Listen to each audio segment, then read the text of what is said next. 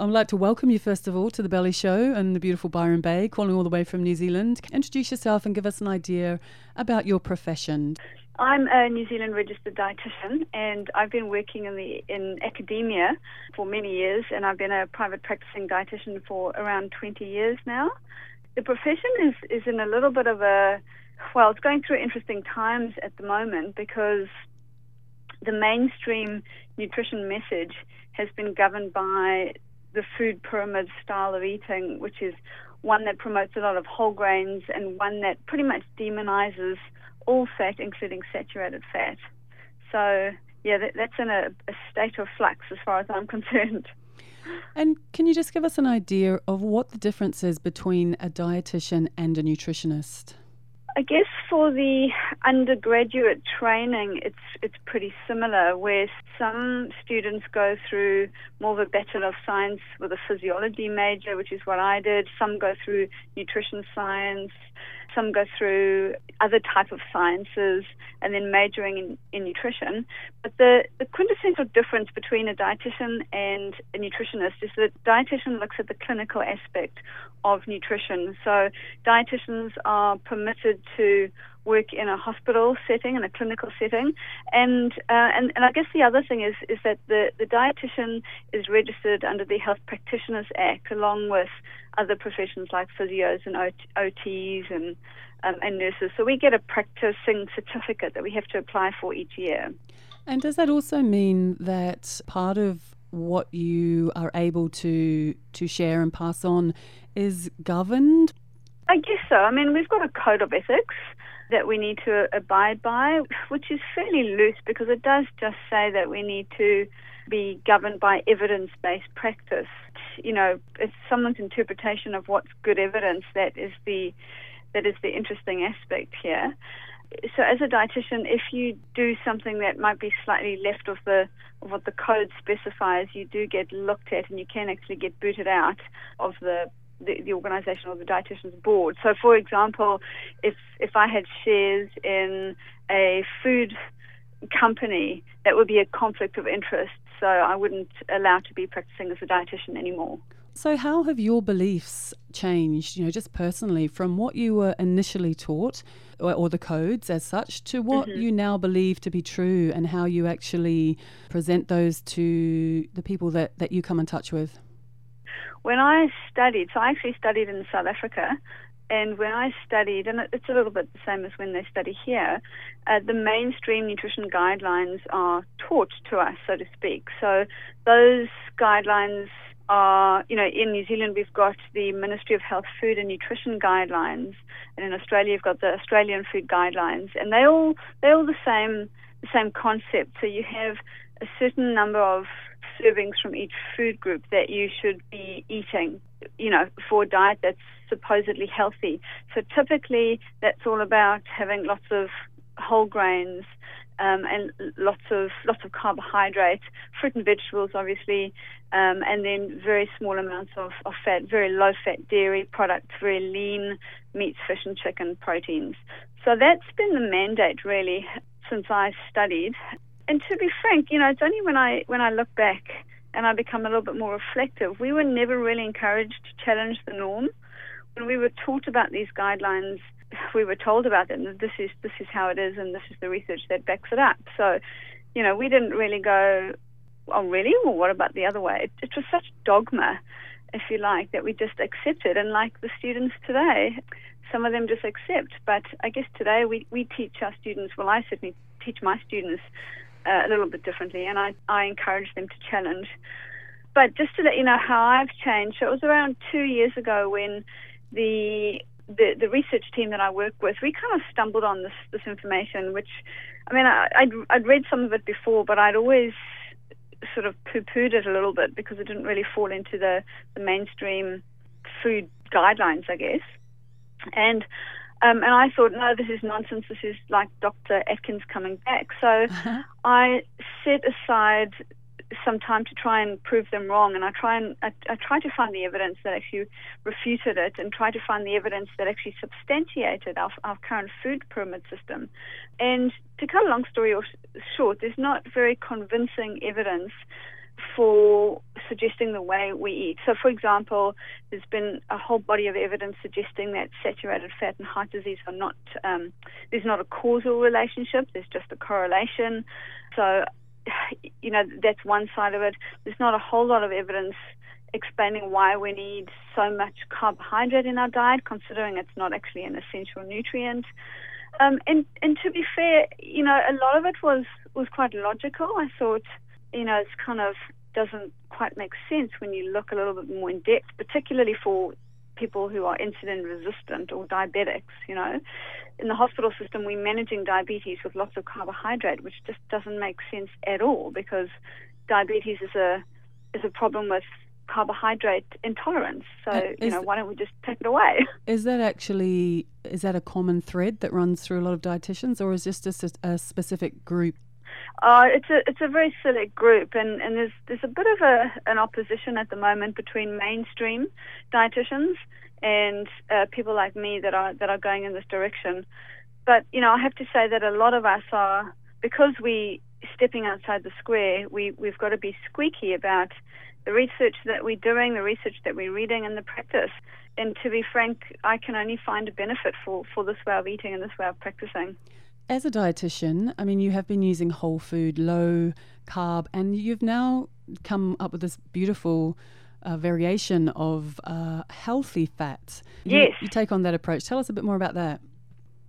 First up, I'm all about whole foods. And, you know, what is the definition of whole foods? I guess it's foods that are minimally processed and minimally packaged, if you like. So foods that were, were once alive, uh, recently alive, we, we term it the HI factor, the human interference factor. So foods that have a low human interference factor is, is pretty good. So those are whole foods. You know, th- there's a, an acronym out there in the in the sort of underground social media world and also in the research world, LCHF or low carb high fat. But the high fat still puts people off, and I totally get that because for years and years and years we've been told that fat is bad for us suddenly when you say eat high fat diet, people people struggle. So we sort of recoined it to um, LCHF as low carb healthy fat, and it just sends, it just tends to sit better with a lot of people. The, the thing to remember is that fat is a really important nutrient for the body, and I guess to illustrate the importance of it, every single cell in our body, and we've got billions of them, is surrounded by a cell wall, and um, and that cell wall and cell membrane has fat included in it. So fat is an important function of every single cell in our body, and it has functions that range from you know insulation right through to fuel, um, storing of fat soluble vitamins. So it's a very important nutrient in the body. The interesting thing is is that there are two essential fatty acids. So the word essential means that our body actually can't produce it. So we need to be reliant on food sources. So to let you know what those are, they are polyunsaturated fats called omega-3 and omega-6 fats. So those are both essential fats, and our bodies can't make them, so we need to get them from food. Where do we get them from, or what are the good fats? We find fat in a good fats in a in a wide variety of foods. Typically, we find monounsaturated fats in things like avocado, things like olive oil, typically. We also find a lot of polyunsaturated fats in, in some of these foods too. Um, nuts, as an example, um, other sorts of oils, as an example. And then we've got saturated fat, which is your animal fat, which traditionally has been that kind of heart disease linking fat, which we are challenging at the moment. So saturated fat comes from animal foods, so it's full fat dairy products, it's fat that you find in your meat, your fish, and your chicken, and things like coconut products and butter. I think one of the most important things to mention here is that we all believe that saturated fat or animal fat in the context of how we currently eat is bad. We all agree on that. We believe, um, our group, that saturated fat in the context of a whole food low carbohydrate way of eating doesn't have any link to heart disease and, and ill health at all. There, there is a lot of research that, well, put it this way, there is no, there's not one piece of research out there that shows that saturated fat causes heart disease. And I think that that's the biggest problem because it's always been a correlation. The original research showed that some countries um, that had a high level of saturated fat also had high levels of heart disease. So that correlation led to the guidelines. But unfortunately, what actually happened was that there were a whole bunch of other sets of research that showed the total opposite. So those countries or populations that had high levels of saturated fat in their diet had low levels of heart disease and vice versa. So there actually isn't any study to show a causal link. But I guess the researchers are they're disagreeing about some of the interpretations of the studies. And I think I think that's one of the biggest issues is, is every single one of these studies is flawed in terms of its methodology. You know, what you place one thing with the other with. Um, food is really, really complex. And I think one of the biggest issues is that saturated fat is not a food. You know, it's a nutrient, and we get it from a wide variety of foods rather than just one food. And that makes studying it quite problematic. Because we're so overloaded as the consumers as to what information comes out at what time, it may be hard for some people to believe, you know, what you're saying. For some people, you know, they might say, oh, look, you know, a couple of years ago they were saying this, and a couple of years before that. Is it a matter of letting people know that this research is, you're not chopping and changing what's being said, you're actually coming to these conclusions through what has already been yeah, exactly. And, and a lot of the studies are not new studies. It's just looking at slightly different interpretations and going back to original databases and, and things like that. Um, I, I, do I do feel for the for the layperson for for the public. Um, it, it is really really hard, and you can see why some people just give up because they think, oh, we change our minds all the time. But that's how we progress in science. You know, that's that's how we learn, it, and that's how we muddle through things. So I think now in particular, there is a lot of public confusion, and that's why I think the whole food message is one which is a lot is a lot easier for the public to grab a hold of. Um, and of course, the sugar message is an easy one to, to grab a hold of too. Oh, yeah. Let us know about some of the success stories that you've had and actually what you would classify as a success story. I guess first up, I have to say that you know in my in my clinic, when somebody walks into my office, I have no idea what I'm going to be talking to them about dietarily wise, because every every person has comes with their own unique set of circumstances. Some people might want to lose weight. Some people want to just improve their health. Some people want to improve their diabetes control, and with with a lot of these people, I've been implementing, I guess, the the LCHF or low carb healthy fat lifestyle and for those people who have taken it up, so a lot of people, because you know the people who tend to come to me these days are the, are the ones that know what I'm doing and they've tried everything else and it hasn't worked for them. So we've been getting some amazing results in terms of weight loss, some amazing results in terms of just embracing the whole thing. So, you know, there might be families that that make a few changes and go more towards the whole food side of things. They don't necessarily lose a whole bunch of weight because they don't need to, but they feel so much better. Their moods are great. Their blood sugar's under control. The kids are eating whole foods in their lunchbox, and people find that they just feel a whole lot better.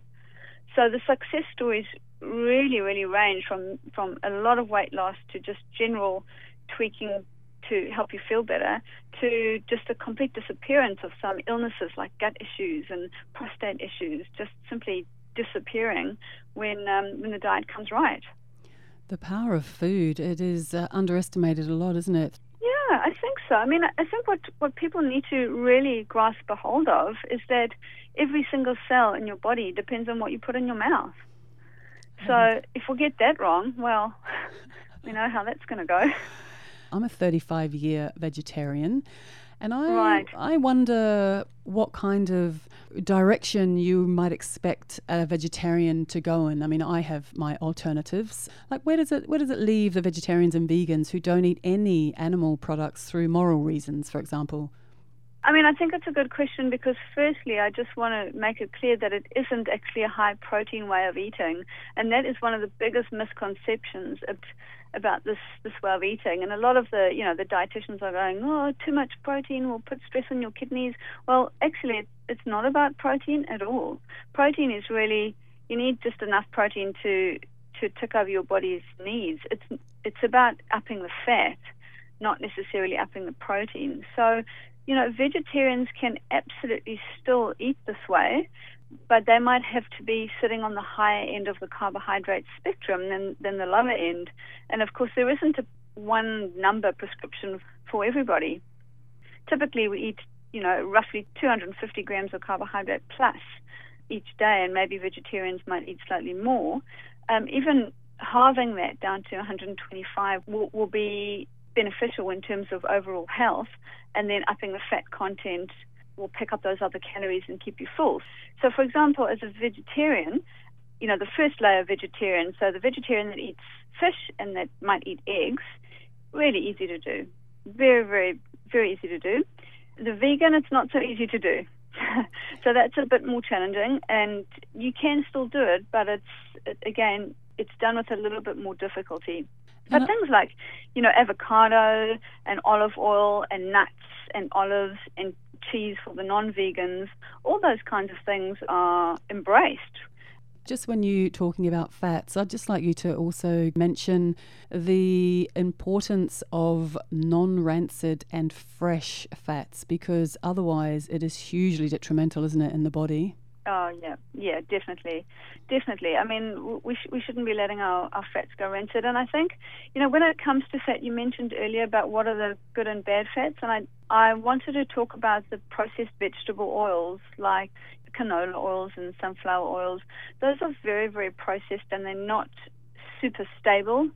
Um, in the body compared to something like a, a saturated fat, which is a little bit more stable in the body.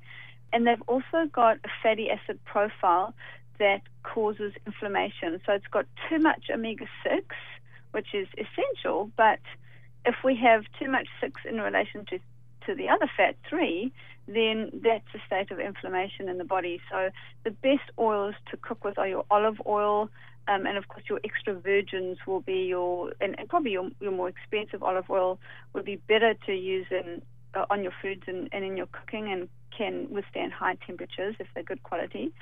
And things like coconut oil is, is really useful as well, and things like butter and lard and duck fat are all really stable at high temperatures and are stable in the body as well.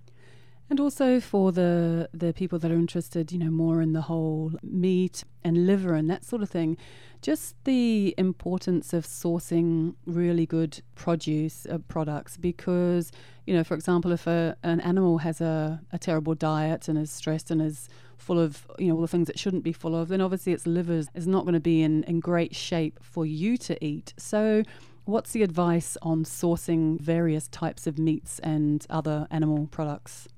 Yeah, I mean that's a that's a, good point. And in New Zealand, we're really lucky in that all our beef tends to be grass fed.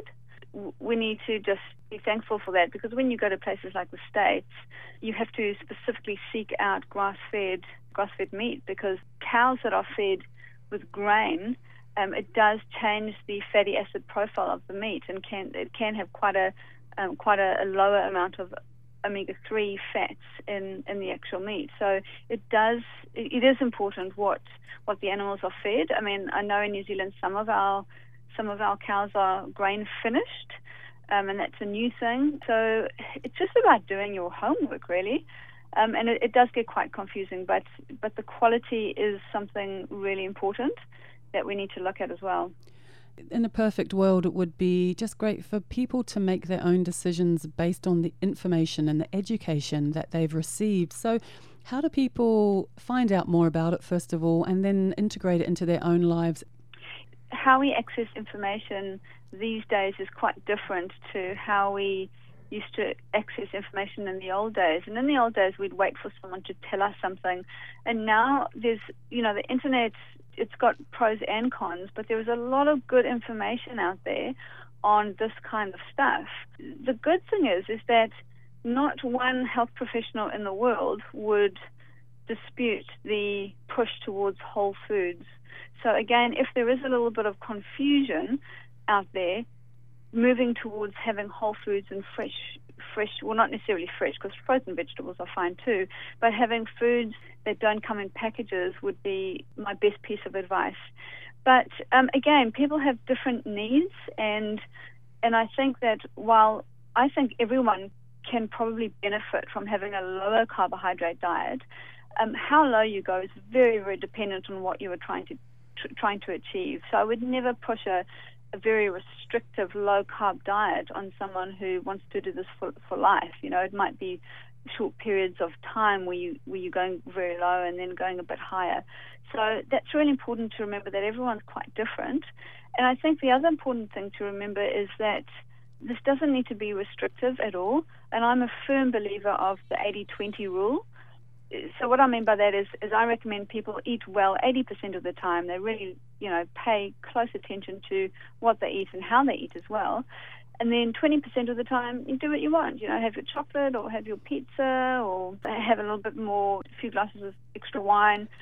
Um, and I think that keeps it real, but still keeps it at the minority of the time where you where you have your little blowouts.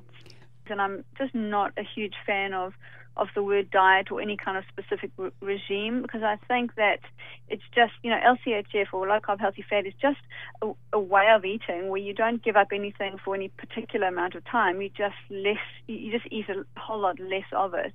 And, and that, I guess that would be my, my philosophy. It, it's not cutting out a lot of things, but it's just cutting down. And when you're eating such nutrient dense food, you don't need as much. That's right. And if you can, embrace things like liver and kidneys. I mean, those foods, I know they're not super sexy, but they are just packed with nutrients. It's just, it's absolutely amazing how nutrient dense those foods are. So we do need to, over the next few years, embrace, and it's already happening. We need to embrace those those sorts of foods, and you know, look at different recipes and look at, looking at how we can incorporate some liver into our lives because it's really so so good for you. Got to become liver lovers. Liver lovers. There you go. There you go. And so, Caryn, what are you and your team doing now? You know, to sort of continue with your your beliefs and and sharing those yeah. with the world. Like, where do you go from here? I guess in my teaching job. So I'm a senior lecturer at, at AUT University in Auckland. So I continue to develop my papers for my students, and you know both at undergrad and at postgrad level. We also doing our, our own current research to look at you know the, the feasibility of, of how this translates into the, the real setting for our New Zealand population. So we're doing lots of research on that. Um, I'm continuing to do the stuff in my private clients, and uh, two colleagues of mine, so myself Professor Grant Schofield from AUT and Craig Rodger, who's a chef in a in, in one of our LCHF restaurants in Auckland, we're actually putting a book together. So it's a it's a resource slash cookbook that's going to be coming out next year, probably I'd say probably around about April, and it's going to have lots of LCHF recipes and resources and success stories and things. And where is the restaurant? And the restaurant's in Kingsland. So, um, you know, you know, Auckland, Kingsland yes. is such a, a, funky little area. Um, and they are the first LCHF restaurant in Auckland. So 25% of their menu is designated to low carb, healthy fat options, and they've got little LCHF symbols on their menus, and they've got GF for gluten free and um, SF for sugar free and V for vegetarian. So they've got their own awesome story and they practice what they preach and they're, they're, a really awesome group and it's really good food. A great way to learn about food is to go and, and let someone do it for you and then take those ideas home and, and perhaps you know implement yeah. them as in your own kitchen into your own life. That's right. So when you do come back to Auckland, it's called Loop. You'll have to go and pay them a bit of a visit. Absolutely. I'll bring my microphone. and my Excellent. and my appetite. yes, yeah, do so. Oh, so great. So, Caryn, just finish by telling us where we can find out more information about you and what you're doing. Well, I've got a Facebook page, so it's just Caryn Zinn Dietitian. And for people who want to follow the things that I write, they just have to like it to get the news feeds. I'm also on Twitter, so just Caryn Zinn on, on Twitter. And I've also got a website, which is www.carynzinn.co.nz.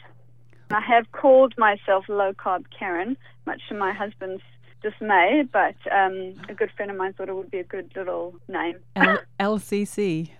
yeah, that's right.